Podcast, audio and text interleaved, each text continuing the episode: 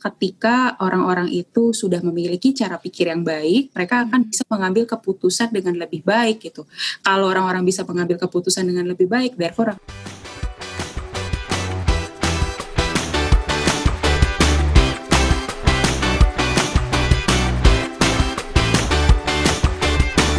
Hai Rumis, Saskia apa kabarnya hari ini? Ya gini aja nih dari rumah gue ke rumah nyokap ke rumah gue lagi gitu-gitu aja biar kayak Yeah. ada jalan-jalan ya. Lo gimana? Ah, sama, kayak cuman dari sini kadang ke supermarket bentar, pulang lagi ke rumah gitu aja. Supermarket juga gitu. cuma lihat doang ya. M.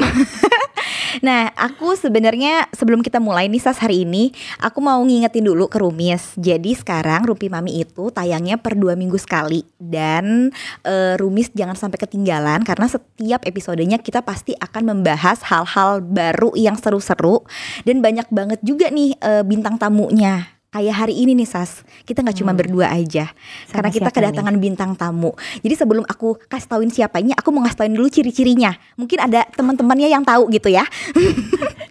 Jadi eh, kakak ini Ciela adalah lulusan dari FISIP UI Komunikasi. Terus eh, dia ini juga merupakan senior monitoring dan evaluation officer Indica Foundation. Concern banget di dalam hal berpikir kritis dan toleransi dan juga co-founder dari At Jadi Gini. Jadi sekarang kita panggilkan saja dia si Emilia. Tiurma Safira. Emil, Hai, halo. Halo, ya. halo, Halo, halo. Makasih udah mau ikut ngerumpi di kegiatan kita yang ngerumpian warung. Emang rumpi loh. banget nih. Hmm. Terima kasih Emil. diajakin ngerumpi kakak-kakak. Mm-mm. Iya. Kamu apa kabarnya Emil? Baik, sehat, cuman badan agak kretek-kretek ya karena kalau kerja dari rumah gitu duduknya. Iya emang ya jadi Apa kurang kakak-kakak? Kabar Baik, alhamdulillah. Baik. Emil ini Nin, aku udah kenal Mm-mm. dari lumayan lama gitu. Oh gitu. Kayak Coba umurnya, ceritain dong Sas. umurnya jauh aja sama kita pokoknya, tapi pintar, gemilang iya. dan karismatik. mungkin di atas kita. Penting ada tiga, pintar, gemilang dan karismatik. ya, biar ganjil ya, biar ganjil Iya, biar dan- enak ya. Dan seru banget karena eh, dia kerja di area yang maksudnya aku sering banget denger Emil tuh ngomongin berpikir kritis berpikir kritis. Jadi emang kayak salah satu rencana aku sama Ninda tuh emang ngomongin hal ini tapi Oh, mungkin bisa lihat dari berbagai arah gitu. Dan eh, siapa ya yang bisa melengkapi kita? Akhirnya kepikirlah ngobrol sama eh, Emil gitu hari ini. Nah Eh, Emil, eh, tadi kan aku udah eh, ngabarin sedikit dan Ninda sedikit mengenai Emil, tapi ya mungkin masih banyak yang eh, teman-teman Rumis belum kenal. Aku pengen tahu dong, ada nggak eh, tambahan dari kamu mengenai mungkin apa yang kamu kerjakan atau concern kamu apa dan eh, kita bisa eh, berpikir dari sisi Emil tuh yang menarik tuh apa sih di dunia ini gitu. Oke, jadi uh, sebenarnya masih berkaitan sih dengan apa yang tadi Kak udah sempat omongin gitu. Jadi Juni kemarin aku sempat buat kelas gratis buat pekerja terdampak COVID uh, supaya misalnya mereka bisa uh, membuka usaha sendiri atau mereka juga bisa uh, berusaha untuk mendapatkan pekerjaan lagi gitu. Uh, Salah satunya kelasnya adalah berpikir kritis. Dan di situ jadi belajar banget sih bahwa sebetulnya berpikir kritis itu bisa masuk ke bagian-bagian kehidupan uh, yang macem-macem gitu, nggak cuman buat mahasiswa aja ketika lagi, lagi di kelas atau dosen aja ketika lagi ngajar gitu, tapi buat kerja juga bisa, buat pertemanan bisa, buat percintaan juga bisa gitu. Jadi Oh, iya bisa banget masuk ke macem-macem gitu. Jadi dia kayak sebenarnya eh, nggak terbatas dari kalau dengar namanya berpikir kritis atau critical thinking itu kan kayak identik dengan oh nih di akademisi atau Iya, di scientist gitu ya. Mm-mm. Yang ternyata kalau menurut pendapat Emil tadi sebenarnya dia tuh ap- aplikasinya bisa di semua part kehidupan aja. Dia kayak sesuatu yang krusial untuk kita miliki sehari-hari aja gitu kan ya. Eh, nah, aku penasaran juga nih. Nanti mungkin Ninda bisa nambahin. Eh, Kan Emil dari Indica Foundation. Terus kayak eh, kita udah sering dengar kalau Indica Foundation ini sering banget ngomongin tentang berpikir krat- eh, apa namanya kritis, empati dan lain sebagainya. Aku boleh tahu nggak kenapa ya concern banget di area itu? Yes kak, eh aduh senang banget sih ditanyain ini gitu. Kelihatan banget kamu langsung bersemangat Ah, gitu. gitu. Karena karena kayak ketika ditanya organisasi kamu fokusnya ke apa critical thinking dan empathy uh, apa gitu karena kayak biasa kan yang dibahas tuh kayak satu bagian spesifik kayak misalnya olahraga atau misalnya kesenian entrepreneurship gitu Nah, ini kenapa spesifik banget sih ke hal yang sifatnya skill gitu. Nah, karena uh, kami percaya bahwa ketika orang-orang itu sudah memiliki cara pikir yang baik, mereka akan bisa mengambil keputusan dengan lebih baik gitu. Kalau orang-orang bisa mengambil keputusan dengan lebih baik, therefore akan tercipta masyarakat yang lebih baik. Makanya kita fokusnya di situ dan kita nggak pengen orang pinter aja gitu loh, hmm. tapi juga uh, orang tuh bisa apa ya istilahnya bisa melihat orang lain juga dengan dengan kasih sayang, bisa melihat orang lain juga sebagai human itu sebagai manusia gitu. Makanya kritis dibarengin sama empati gitu kan. Oke, oh jadi gitu ya Mil ya. Terus uh, kalau sebenarnya sebenarnya tuh perbedaan dari uh, critical thinking sama ber, cara berpikir yang lain tuh apa sih Mil? Uh, sebetulnya mm -hmm apa itu kan terjadi di kepala ya kak jadi sebenarnya agak ribet kalau misalnya mau kita pretelin oke okay, oke okay.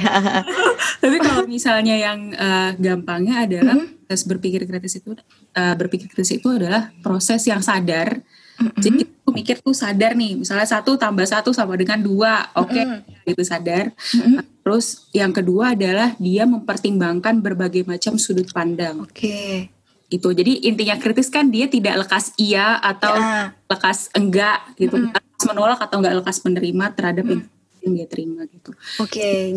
jadi uh, untuk Rumis juga uh, biar pada tahu nih kalau berpikir kritis itu intinya ada di sadar terus juga mempertimbangkan apa tadi uh, dari berbagai ini ya sudut pandang ya.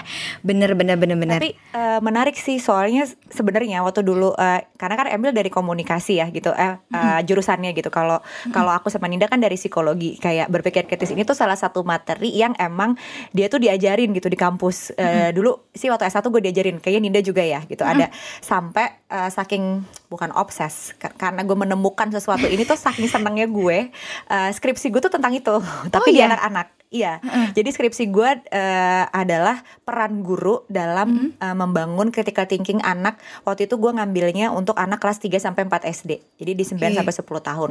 Apa mm. sih yang terjadi dan uh, apa namanya bagaimana cara melatihnya? Bener kata Emil mm. tadi gitu yang menarik yang membuat gue merasa tertarik sama berpikir kritis ini karena mm. memang dia itu sifatnya kalau waktu itu uh, waktu itu aja tuh zaman tahun lama banget ya guys. Waktu gue lagi bikin skripsi aja itu hoax tuh udah di mana-mana gitu loh. Uh. Jadi kayak udah kan pertambangan teknologi udah maju gitu. Terus kayak uh, informasi itu bisa dari mana aja. Kita nggak ngomong hoax lah mungkin informasi bisa dari mana aja. Dan manusia dengan berbagai macam pilihan yang ada kita tuh bingung kan sebenarnya harus berbuat apa. Bahkan kalau kita lagi nyari jurnal atau riset satu jurnal dan jurnal lainnya tuh bisa antitesis Bener. bisa selalu ada yeah. kayak uh, kritikannya kan. Dan di situ kan tapi kan kita punya uh, kebutuhan untuk mendesain atau memutuskan sesuatu gitu. Dan oleh sebab itu makanya si cara berpikir ini tuh jadi penting. Karena tadi dilakukan dilakukan secara sadar. Jadi kita tahu problem yang mau kita pecahin apa, terus tidak berhenti di satu kali what atau why gitu. Jadi kita nyari terus itu tuh sebenarnya gimana bandingannya dengan hal lain tuh kayak apa gitu. Yang uh, kalau menurut gue pribadi nih setelah gue mempelajari itu kenapa gue hmm. tertarik yang ngambil di anak-anak uh, skripsinya karena hmm. nanti correct me if I'm wrong ya Mil kalau udah gede itu kayak susah banget menurut gue gitu itu udah kayak waktu itu gue di gue di tahap yang uh, jadi kalau mungkin berbeda da dari teori Emil uh, udah baca atau bisa melengkapi gitu ya jadi hmm. atau mungkin sama jadi kayak berpikir kritis tuh salah satu uh, teknik berpikir yang lumayan paling tinggi gitu loh hierarkinya hmm. gitu jadi di bawah tuh ada yang kayak oh kita cuman acquiring knowledge doang nangkep doang gitu jadi hmm. cuman kayak lo denger dari gue ninin gitu hmm. atau ML nih gitu terus atau misalnya okay. terus gue mulai memproses di kepala gue satu paragraf hmm. ini tuh isinya apa itu baru comprehending gitu terus nanti hmm. ada lagi analisis tuh ternyata masih nomor ya sebelum critical thinking okay. gitu jadi kayak oke okay, ini di breakdown lagi nanti kemudian ada apa lagi nah critical thinking tuh ada kayak di layer hampir akhir gue sampai ingat hmm. waktu gue bikin skripsi itu kayak another dosen gue salah satu dosen gue bilang kamu siapa berani beraninya dibikin kan susah gitu betul juga pas dijalanin aku mimpi apa tapi ya udahlah kenapa aku ambil ini terus ya itu akhirnya gue mikir oke okay deh daripada gue ngambil hmm. melihat orang dewasa udah sampai mana gue mau lihat deh hmm. di anak-anak itu tuh hmm cara ngelatihnya tuh gimana? Karena ini mm. kayaknya penting kalau dilatih dari kecil supaya membuat mereka menjadi orang dewasa yang lebih bisa sadar berpikir mm. dan mempertimbangkan dari berbagai aspek gitu. Nah, Benar. Nah, karena kalau terbiasa mm. dilatih dari kecil juga jadinya terbiasa pas dipakai ketika dewasa ya Sas ya. Mm. Proses jadi berpikir bukan itu gitu. beban gitu. gitu kayak ya emang mm. dia udah otomatis aja kayak gitu. Tapi lu jadi penasaran gak sih kayak dari perti dari pengalaman Emil nih mengajar mm. critical thinking, thinking. di Oh iya bener-bener ya kan?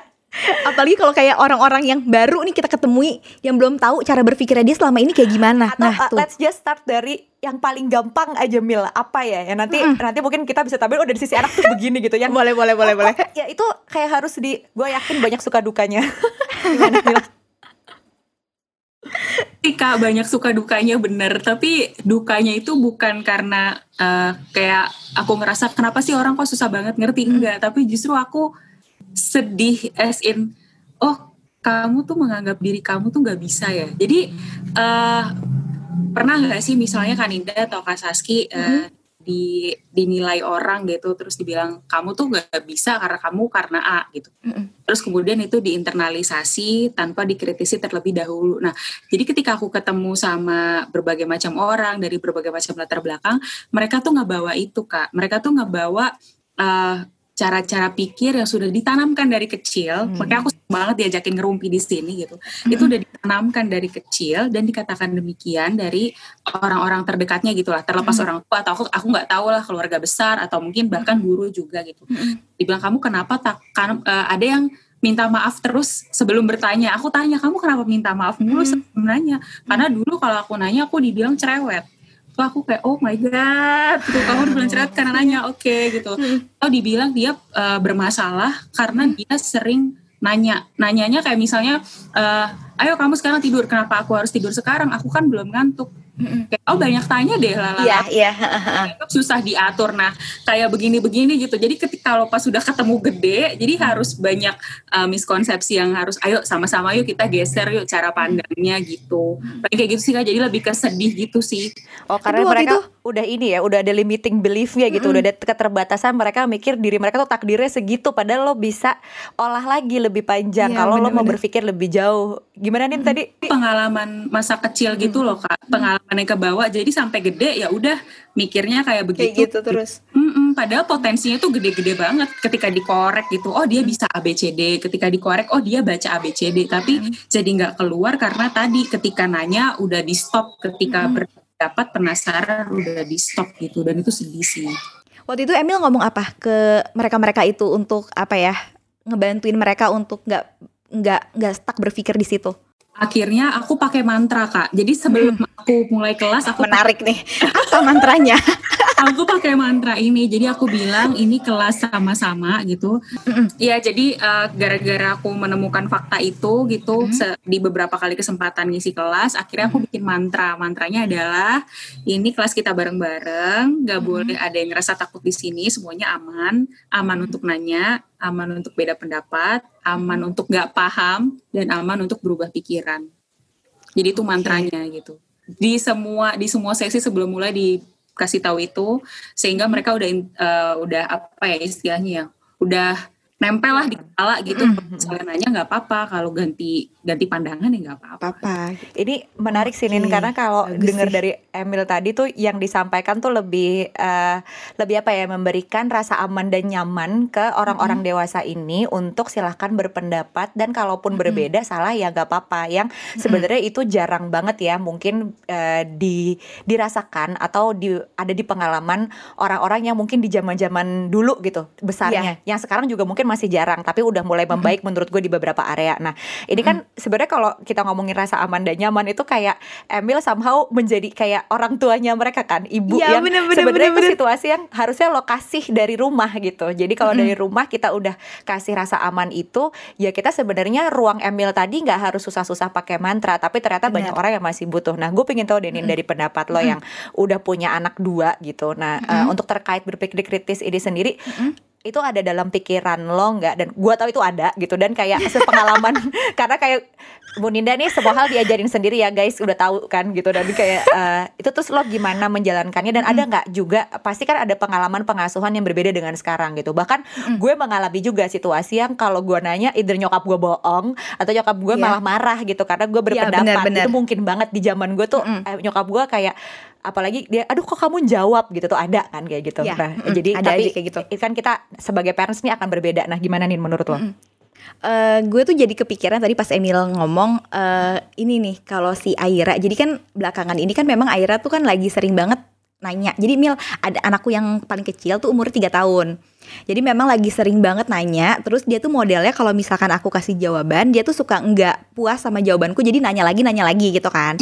Nah terus udah gitu akhirnya eh, jadi kalau misalkan nih kita udah mau tidur malam-malam misalnya gitu ya Terus udah gitu eh, dia bilang e, kakak mau ini dong mau makan biskuit dulu padahal dia udah sikat gigi gitu. Terus eh, eh, kalau misalkan aku bilang "Eh, jangan kakak kan udah sikat gigi gitu itu tuh pasti dia nggak bakalan terima. Dia pasti bakal bilang e, iya tapi kakak ma- mau tetap mau biskuitnya gitu. Nah biasanya kalau kayak gitu akhirnya kalau sekarang-sekarang ini aku suka bilang sama dia gini e, menurut kakak kalau kakak makan biskuit sekarang kira-kira bakal gimana? Gitu. Jadi aku tuh selalu ngebalikin lagi menurut kamu kira-kira bakal kayak gimana gitu. Kayak kemarin juga nih, dia mau main hujan-hujanan.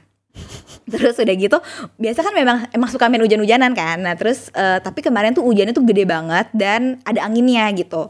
Terus akhirnya pas dia minta "Eh, aku mau main hujan-hujanan, aku bilang sama dia, "Yuk kita lihat dulu yuk hujannya kayak apa." gitu. Terus pas dia lihat eh, memang anginnya heboh gitu kan. Terus aku bilang gini, "Kakak kalau main hujan-hujanan hujannya kayak gini, kira-kira gimana?" gitu. Terus dia bilang kayak eh kakaknya basah gitu. Ya terus menurut kakak gimana? Kakak masih bisa main atau enggak gitu? Terus kata dia "Eh, enggak nanti kakak masuk angin. Nah iya itu dia gitu. Maksudnya aku tuh selalu kayak mencoba anak-anakku ini menemukan apa ya jawaban dari pertanyaan-pertanyaan mereka gitu. Dibandingin misalkan akunya yang harus eh, kasih jawaban gitu.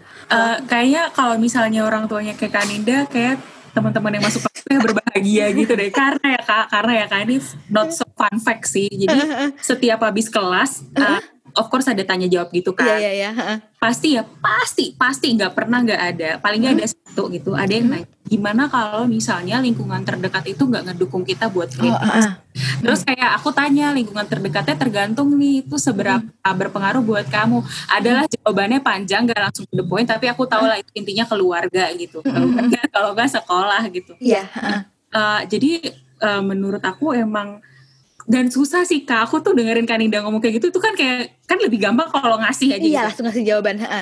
di stop gitu. Kalau ini kan kita keluar usaha gitu ya. Iya benar. Lain lagi nungguin sampai dia mikir, nungguin sampai dia jawab gitu. Jadi emang emang gak gampang sih prosesnya. Iya bener dan kadang suamiku kalau misalkan pas lagi ada suamiku gitu dia suka ya udah jawab aja nggak boleh gitu kan. Aku bilang kayak enggak dia tuh butuh tahu sendiri jawabannya apa gitu. Ya memang sih apalagi kalau kayak ikut keluargaku juga gitu orang tua apalagi ya kalau misalkan kayak sama yang hal-hal yang udah pasti bakalan dilarang gitu. Mereka biasanya suka bilang "E, ya udah langsung aja dikasih tauin nggak boleh. Ya enggak biarin aja biar dia tahu sendiri jawabannya gitu. Karena menurut aku kalau si anak ini dapat alasan dari dia berpikir sendiri itu tuh lebih masuk ke diri dia daripada eh, dapat alasan dari orang lain gitu. Tapi mungkin ini menarik juga ya karena eh, mungkin kebanyakan parents atau orang tua tuh juga nggak ngeh gitu. Mungkin sampai yang seumur kita pun juga nggak ngeh gitu. Atau anaknya udah banyak pun nggak ngeh. Karena kan emang jadi orang tua tuh kayak full time work yang gak selesai, capek banget gitu kan. Yang diurus tuh banyak. Dan pertanyaan anak dari usia ke usia tuh juga makin lama makin kenapa nih ya? Kayak gue pernah ditanya juga kayak sesuatu kayak eh, apa sih? Waktu itu anak di klinik gue dia nanya kayaknya di kaki ibu kak kakak eh tante kan surga tuh di telapak kaki ibu Eh, iya terus kenapa? Gue nanya kan ada apa? Kamu tiba-tiba bertanya tapi kayak di telapak kaki ibu aku nggak ada surga. Kenapa? Soalnya dia suka marah-marah. Oke oke. Itu kan panjang gitu loh kita butuh maksudnya eh, dan tidak bisa kita menyalahkan mamanya maksud anak ini apa kita butuh pertanyaan panjang kan. Dan Iya, tiap benar. usia punya kebutuhannya sendiri-sendiri. Dan waktu aku bikin skripsi itu aku dapat insight Mila sebenarnya. Nanti mungkin Emil bisa tambahin. Ternyata sebelum aku uh, penelitian dari semua buku yang ku baca critical thinking ini nih sangat sensitif uh, dia titik beratnya beratnya kalau kita mau ngajarin tuh dari questions. Jadi questions Hmm. apa yang kita lontarkan itu atau kita tanyakan itu sangat uh, berpengaruh Oke. pada pertumbuhan anak untuk bisa menjadi seseorang yang bisa berpikir kritis gitu. Dan Hmm, hmm. ketika berpikir kritis ini jadi lebih mudah ketika dia terbiasa dengan pertanyaan. Karena awal-awal pasti dia kesel gitu kayak misalnya Hmm. dan uh, ditarik lagi kan di bawah kayak misalnya kalau seumur saga dia baru bisa ngomong banyak nggak bisa kayak I bisa banting-banting barang dia kalau gue tanya kenapa kenapa karena dia memang belum bisa jawab kenapa gitu kan tapi Mhm. kalau di case usia saga atau mungkin di bawah saga ya kayak setahun Hmm. kurang itu tuh titik beratnya kalau uh, buat aku gitu lebih ke membebaskan mereka bereksplorasi gitu sambil orang tuanya memahami ekspektasi perkembangannya tuh kayak apa. Misalnya oh di bawah 2 tahun memang anak-anak itu kayak seneng nih uh, masukin semua barang ke mulut. Nah itu cara mereka belajar. Dari mereka tahu tekstur satu dan yang lainnya di mulut tuh berbeda. Cara mereka mikirnya tuh masih di area itu. Atau uh, anak-anak bayi yang mulai uh, merangkak-rangkak naik turun ya Nin nah itu kan biasanya orang tuanya tuh kayak jangan kak jangan deh semua Iya. kata jangan tuh muncul Jangan di udah- umur udah. anak jalan kenapa Bener banget. Iya. dan ketika merangkak deh gak usah jalan ketika Iya. kita bilang jangan efeknya tuh dua either anaknya ngelawan atau anaknya kayak takutan gitu akhirnya Iya, mm-mm. masa eksplorasi dia berkurang gitu nah soalnya kalau yang kalau yang emang ngelawan sih maksudnya kalau kalau saga emang harus pada hal tertentu ya kayak mau megang api atau apa kita harus bilang jangan Iya, gitu. Tapi pada banyak ha. hal karena pingin tahu banget Mil. Pada banyak hal tuh eh, dan Nin itu kayak harus di guide gitu dan kayak misalnya kalau di saga karena nggak bisa ngok ya, eksplorasi udah gue kasih nih. Terus kayak dia kan belum bisa berdebat lah ini kenapa. Kayak waktu itu ya pingin banget makan pasir nih by the way bapak-bapak ibu-ibu kan kayak gimana nih gitu kan. Kalau dibilang Debus apa gimana anak lo? Gak mungkin gue bilang gak boleh Dia pasti kayak gak mau gak boleh Anak gue selalu jawab kayak gitu Kalau Gak mau nggak Iya, boleh. Jadi dia kayak nanti Itu mantra coy. ya, Terus kalau misalnya gue jawab kayak eh, Misalnya gue berikan nih jawabannya Gue tuh bokapnya gitu. Nanti kalau kayak gitu Saga bisa sakit. Misalnya udah pusing gitu kan. Terus dia pasti dia bilang kayak Gak mau sakit Gak nyambung dong Iya. akhirnya kita lakukan oke ada pasir eh, yang eh, kira-kira aman kita udah pasir mainan yang nggak apa-apa nggak apa-apa sih. Ya udah sini saga sini gitu. Ada pasir ada batu-batuan. Nih gitu. Gue kasih aja rasa penasaran dia pas dia makan nggak enak dong Eh, dibuang. Iya. tapi gue sudah memastikan itu aman. Terus gue tanya lagi saga mau lagi nggak? Enggak gitu. Jadi gue sebenarnya membebaskan dia sih buat trial and error selama itu masih aman. Iya dengan harapan nantinya kalau udah mulai bisa berlogika bolak-balik kita bisa kasih tambahan. Karena kalau sekarang anak gue jadinya kalau dia melanggar sesuatu yang berbahaya buat dia eh, melakukan sesuatu lah ya dia udah kerasa nih habis itu dia kayak besoknya mungkin sama kali kayak Aira seumur seumur saga ya. Dia nggak mau lagi melakukan hal itu karena dia udah Oh, tahu iya, sebab benar. akibatnya gitu. Tanpa gue harus banyak menjelaskan masalahnya. Jadi buat gue pertama membiarkan anak curious atau punya rasa ingin tahu eksplorasi tinggi dan juga membiarkan anak menyelesaikan masalah dia sendiri. Benar itu tuh banget. penting gitu. Karena kadang kita sebagai orang tua misalnya masang balok dua biji tuh buat anak umur satu tahun tuh stres banget gitu. Ya Iya. biarin aja. Dia juga nggak bakal kenapa kenapa gitu. Nanti begitu dia udah kan dia tahu cara problem solvingnya gitu sebelum sampai ke Iya. kalimat-kalimat itu. Nah tapi tadi lagi sih kalau yang Emil bilang kalau ibunya kayak Kaninda sih enak ya di ruang mantra itu gitu. Nah ini menurut gue jadi penting sih kenapa orang tua tuh juga punya kemampuan berpikir kritis gitu. Menurut lo gimana Mil? Gue pengen tahu sih karena gue yakin parents tuh butuh loh kemampuan itu supaya ya bisa menggiring nih anaknya ke sana gitu. Uh, butuh banget sih kak dan aku aku yakin banget ini gak mudah karena kan parents itu uh, jadi menurut aku penting dan uh, emang gak gampang sih kak kalau dari segi orang tua. Karena kan orang tua itu kayak uh, uh, gimana ya bilangnya punya sense of control gitulah punya punya pengen selalu bisa melindungi anaknya gitu. Dan kan nggak tahu ya apa yang sebetulnya akan bisa melukai anaknya karena apa pun akan beresiko untuk meluk- melukai anaknya gitu gitu. Jadi eh, pasti standnya adalah aku nggak pengen nih anakku terluka atau mas eh, bahasa gampangnya jatuh ke jalan yang salah lah ibaratnya Iya, kayak ha-ha. gitu gitu kan. Jadi sangat sangat sangat dipahami. Belum lagi kayak yang Kak Saski bilang tadi gitu ada hal-hal yang ya ampun gue udah ngurusin A B C D terus gue harus menjawab hal-hal ini kayak boleh nggak nurut aja. Pasti ada perasaan itu kayak boleh nggak nurut aja boleh nggak? Gitu kan. Ah, benar Gitu, benar tapi- benar benar.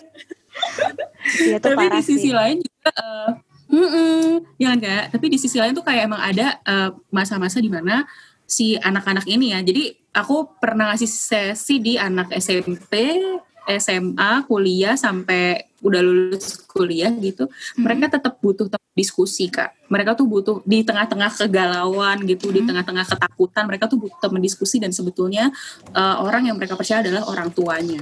Kakak bayangin nggak kalau misalnya ketika lagi galau-galaunya gitu, terus uh, orang tuanya tuh malah misalnya ya menyalahkan dia atau langsung bilang udah kamu mah nggak bisa gitu. Atau kamu ngapain sih kayak gini? gitu. Itu kan kayak waduh malah makin uh, down gitu kan malah makin sedih dan akan bisa lari ke siapa gitu. Kalau misalnya uh, circle terdekat dia orang yang selama ini dia tahu gitu selalu provide uh, selalu kasih perlindungan ke dia itu malah ngomong kayak gitu gitu. Jadi menurut aku tuh penting banget sih. Enggak maksudnya gini bukan bukan kuat gimana ya bukan secara uh, ekspektasi gitu orang tuh tuh kayak harus pintar banget kayak ilmuwan ini bukan tentang pintar ya. benar.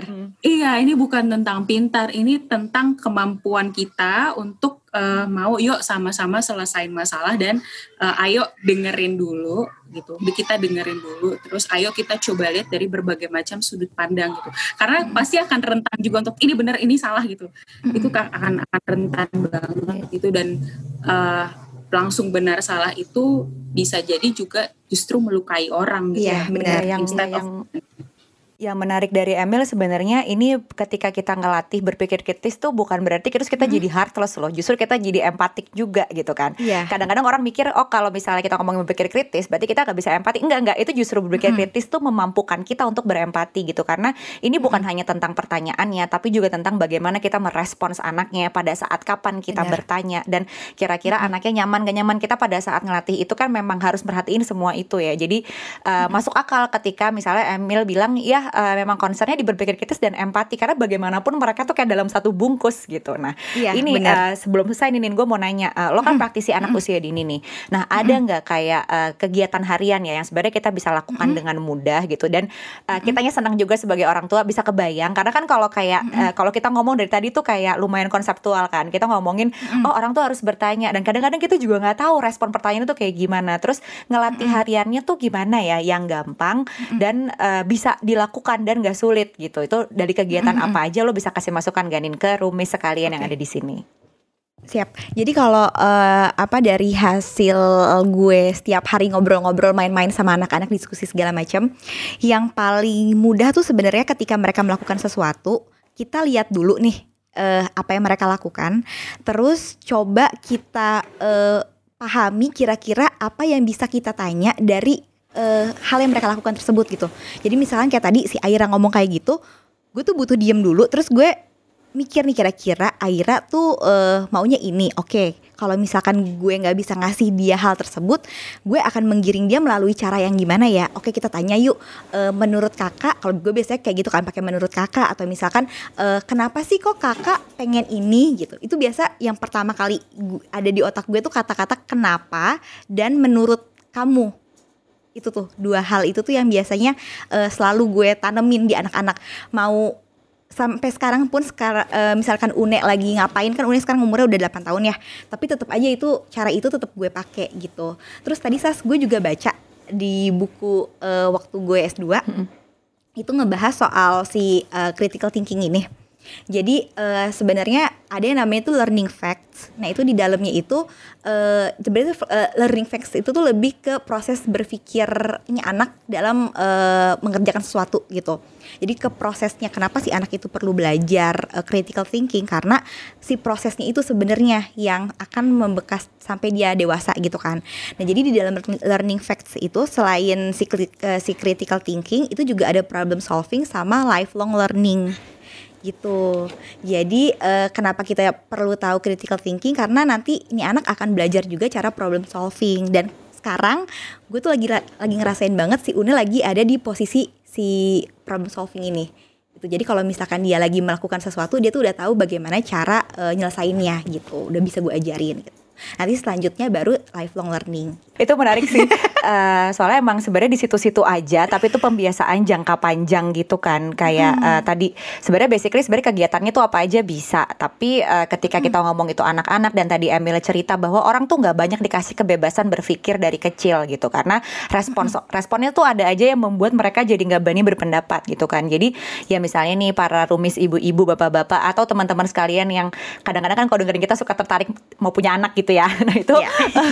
uh, misalnya mau baca buku, apa mau nyanyi atau mau ngapain, biarin aja, let them take the lead atau biarin mereka Bener. mimpin gitu. Kayak misalnya kayak Saga nih ya, dia kan uh, lagu burung kakak tua. Somehow dia berpikir kalau ada burung kakak tua, ada burung mami tua dan ada burung ayah tua. Oke, okay, boleh gitu. Jadi itu gak gue salahin gitu loh. Ya gak iya, apa-apa kalau lo mau nyanyi kayak gitu gitu. Mm. Walaupun nanti di lain sisi ya gue akan cerita kayak oh burung kakak tua mm. tuh bukan kakak tua, ada kakak, ada mami, ada siapa. Tapi kan itu mm. belum masuk dia. Tapi ya gue menganggap oh ini anak gue ada di level berpikir yang uh, bagus nih dia bisa Lagi, kreatif iya. dari kak dari burung kakak tua jadi mami tua and it's fine gitu masih ada banyak oh. waktu untuk membuat dia mengingat liriknya buat gue gitu bener-bener iya sas gue jadi ingat tadi juga uh, kan akhirnya kan tadi kan mulai sekolah terus udah gitu ada pelajaran mewarnai hmm. uh, mewarnai orang terus dia warnailah kulit orang itu mukanya berwarna biru yeah. ya kan terus uh, gue tanya kenapa warnanya biru karena jujur agak bingung gitu warnanya biru banget terus dia bilang iya abis minum obat kata dia gitu. Oh oke okay, fine. Iya jadi kayak kadang tuh yang Ninda tadi bilang ada apa ya ada kita harus lifelong learning atau belajar seumur hidup tuh bukan si anaknya aja sih kitanya gitu belajar untuk Benar, ketika iya juga. ketika kita berpikir kritis nanti gue pengen dengar pendapat Mbak Emil juga apakah betul gitu. Karena uh, ketika ketika gue ngajarin berpikir, berpikir kritis gue harus siap open minded atau kepala gue kebuka dan unlearning mem, apa ya eh, nggak uh, mempelajari mempelajari sesuatu yang udah gue tahu gitu. Mengosongkan ya, dikosongin ya, kepala gue karena bisa hmm. jadi anak gue punya jawaban baru yang oh maksudnya Bener. tuh begini, oh ide barunya tuh begini. Kayak kayaknya kalau itu terjadi jadi gue bisa lebih memahami situasi dua belah pihak cara berpikirnya. Gak ada tuh clash-clash orang marah anaknya mau jurusan apa, anaknya mau berpikir apa gitu. Anaknya soalnya itu masalah hmm. klasik banget yang kejadian gitu karena apalagi zaman kita beda gitu kan gitu. Itu itu bisa lebih di bisa lebih di di apa ya bisa dinavigasi gitu. Jadi penting banget juga buat orang tuanya selain kita berpikir kritis ya kita pretelin tapi kita selalu open minded dan itu tadi kita mau belajar terus seumur hidup gitu dan ya itu kalau anaknya lagi ngapa-ngapain terutama masih balita gitu ya udah biarin aja dia punya nggak mm. nggak usah selalu disalahin nggak nggak pohon tuh nggak harus hijau kok ada kok pohon bener. lain yang nggak warna hijau gitu dan it's fine aja bener. atau dia aduh kalau saga sih banyak kalau dia baca buku gitu uh, tiba-tiba anaknya sendirian dia akan tanya maminya mana? Ya kan gue gak bisa gambar ya ngomong-ngomong gitu. Tapi ya udah gitu. Jadi dia selalu nanya. Jadi ya gue suka aja kayak ya udah biarin aja. Itu kan cara dia. Jadi kalau baca tuh bapak-bapak ibu-ibu gak usah dibaca tulisannya. Kalau belum bisa baca suruh aja dia ceritain bukunya. Nanti kita tanya dari buku ke Gambarnya buku ya? iya maksudnya kalau mau ngelatih Bener. lebih konkret gitu ya kayak yaudah dari buku kira-kira hmm. menurut kamu kakaknya lagi cerita apa? Buku berikutnya apa? Kalau dia nggak mau baca buku pakai mainan ceritanya mainannya baca buku. Jadi emang kitanya hmm. sih yang mesti full effort untuk terserah dia mau main apa gitu. Nah nih gue terakhir mau nanya ke Emil. Setelah mendengar ibu-ibu ini dan anak-anak kicik ini bagaimana pendapat Bu Emil? Dalam selalu bahagia ya dengar dengar kreasinya Saga aku selalu bahagia loh. Saga, Saga lucu banget tuh parah dia selalu bahagia aku dengar kreasinya Saga. Nah, jadi oh, oh, oh aku mau aku mau menggaris bawah yang tadi kan Indah sempat bilang sih bahwa berpikir kritis adalah proses. Bahkan berpikir itu adalah proses gitu. Jadi uh, uh, ketika ada orang yang suka bertanya misalnya uh, Mbak Emil apakah uh, akhir dari berpikir kritis adalah menjadi orang yang bijak? Aku jawabnya nggak tahu. Karena berpikir kritis itu uh, cycle dia proses gitu. Jadi nggak mm. tahu ujungnya di mana gitu. Terus yang kedua adalah berpikir kritis itu skill dia kemampuan. Jadi kayak kita naik sepeda ya harus dilakukan supaya bisa naik sepeda gitu. Dan karena justru dia adalah skill jadi dia bisa dilatih. Jadi nggak ada tuh orang yang uh, apa aku tidak lahir dengan berpikir kritis gitu. Enggak gitu. oke okay, terus uh, tadi soal open minded itu juga benar banget tapi aku mau ngasih satu analogi ke analogi jeruk. Jadi kalau Kanida sama Kasaski dan teman-teman rumis di sini ngupas jeruk itu kan kayak mm-hmm. satu ya kayak ada yang kupas satu kupas satu. Mm-hmm. sama tuh dalam diri manusia tuh ada bagian close-nya dan ada bagian open-nya ngobrolin bagian yang open itu gampang banget gitu. Jadi kalau misalnya emang ada orang yang udah luwes banget ngomongin soal perbedaan suku, perbedaan agama, aduh udah luwes gitu. Ya itu mungkin bagian opennya dia. Tapi mungkin kalau dia udah ngomongin misalnya masalah pengasuhan gitu, jangan-jangan itu udah close-nya dia tuh, nah itu lebih susah lagi buat diobrolin gitu. Jadi uh, selalu ada ruang uh, hal-hal gitu ya yang bisa dipakai buat ngobrolin si berpikir kritis ini dan mungkin emang bakal ada proses yang gak nyaman karena ini gak bisa dan jadi apa ya sesuatu yang familiar buat kita, sesuatu yang udah kita kenal, sesuatu yang misalnya kita udah melakukan ini secara lama gitu, terus tiba-tiba ditantang gitu dengan informasi baru kan itu pasti nggak nyaman gitu ya. Tapi Meskipun nggak nyaman ya itu perlu gitu. Dan nggak berarti ketika ada satu kontradiktif maka kita auto salah semuanya gitu nggak. Tapi poinnya adalah uh, supaya kita bisa ngobrolin itu terus dan kayak supaya kita punya kerendahan hati sih kak bahwa pasti ya ada satu hal yang kita nggak tahu di dunia ini dan Dan itu nggak apa-apa ya. gak apa-apa banget. Karena kewajiban manusia bukan tahu segala Iya, hal. nggak. Bener-bener. Guru SMA aja cuman ngerti kimia doang, dia kagak ngerti fisika, nggak apa-apa, tetap bisa kerja. Bener banget gitu. Jadi nggak apa-apa banget. Dan salah juga nggak apa-apa. Jadi kayak aku pernah aduh siapa yang ngomong ya? It's pointless to avoid mistake. Jadi Oke. gimana caranya mau avoid mistake at, at some point? Eh, iya kan kak? Gitu. Tapi yang uh, gimana pasti ada ya. mm-mm, mindset yang harus dibangun adalah ya belajar dari situ gitu. Dan mentalitas kayak gitu tuh yang dibutuhkan bagi kita untuk uh, makin lama hidup ya semoga gitu ya kita bisa makin fleksibel gitu ya dalam menghadapi masalah Iya, apalagi zaman sekarang nggak tahu Iya. benar nggak tahu salah. Udah guys, jalan aja. Benar. Kalau salah Iya. emang begitu aja. ada lagi Nin? Udah itu aja Emil makasih banyak. Ih, kita Terima kasih banget. Boleh loh nanti kapan-kapan kita ngobrol-ngobrol lagi ya. Boleh, boleh Pinter ya banget. temen aku udah kayak aku. Yang tentang percintaan kayak ini menarik banget loh. Itu ada kasusnya kak. Boleh Nah, nah, banget. nah, nah, nah. Boleh banget. Aduh, Saskia ada yang mau ditambahin lagi nggak? Gak ada, aku serahkan pada Bu Ninda. Oke Terima kasih lah. banyak Bu Emil. Terima kasih banyak Emil, terima kasih banyak Saski dan Rumis yang udah dengerin. Jangan lupa diikutin giveaway-nya karena akan ada pemenang yang dipilih sama kita untuk mendapatkan hampers atau hadiah-hadiah yang menarik dari Rumpi Mami. Terima kasih. Bye Rumis. Bye semua, bye Rumis. Bye.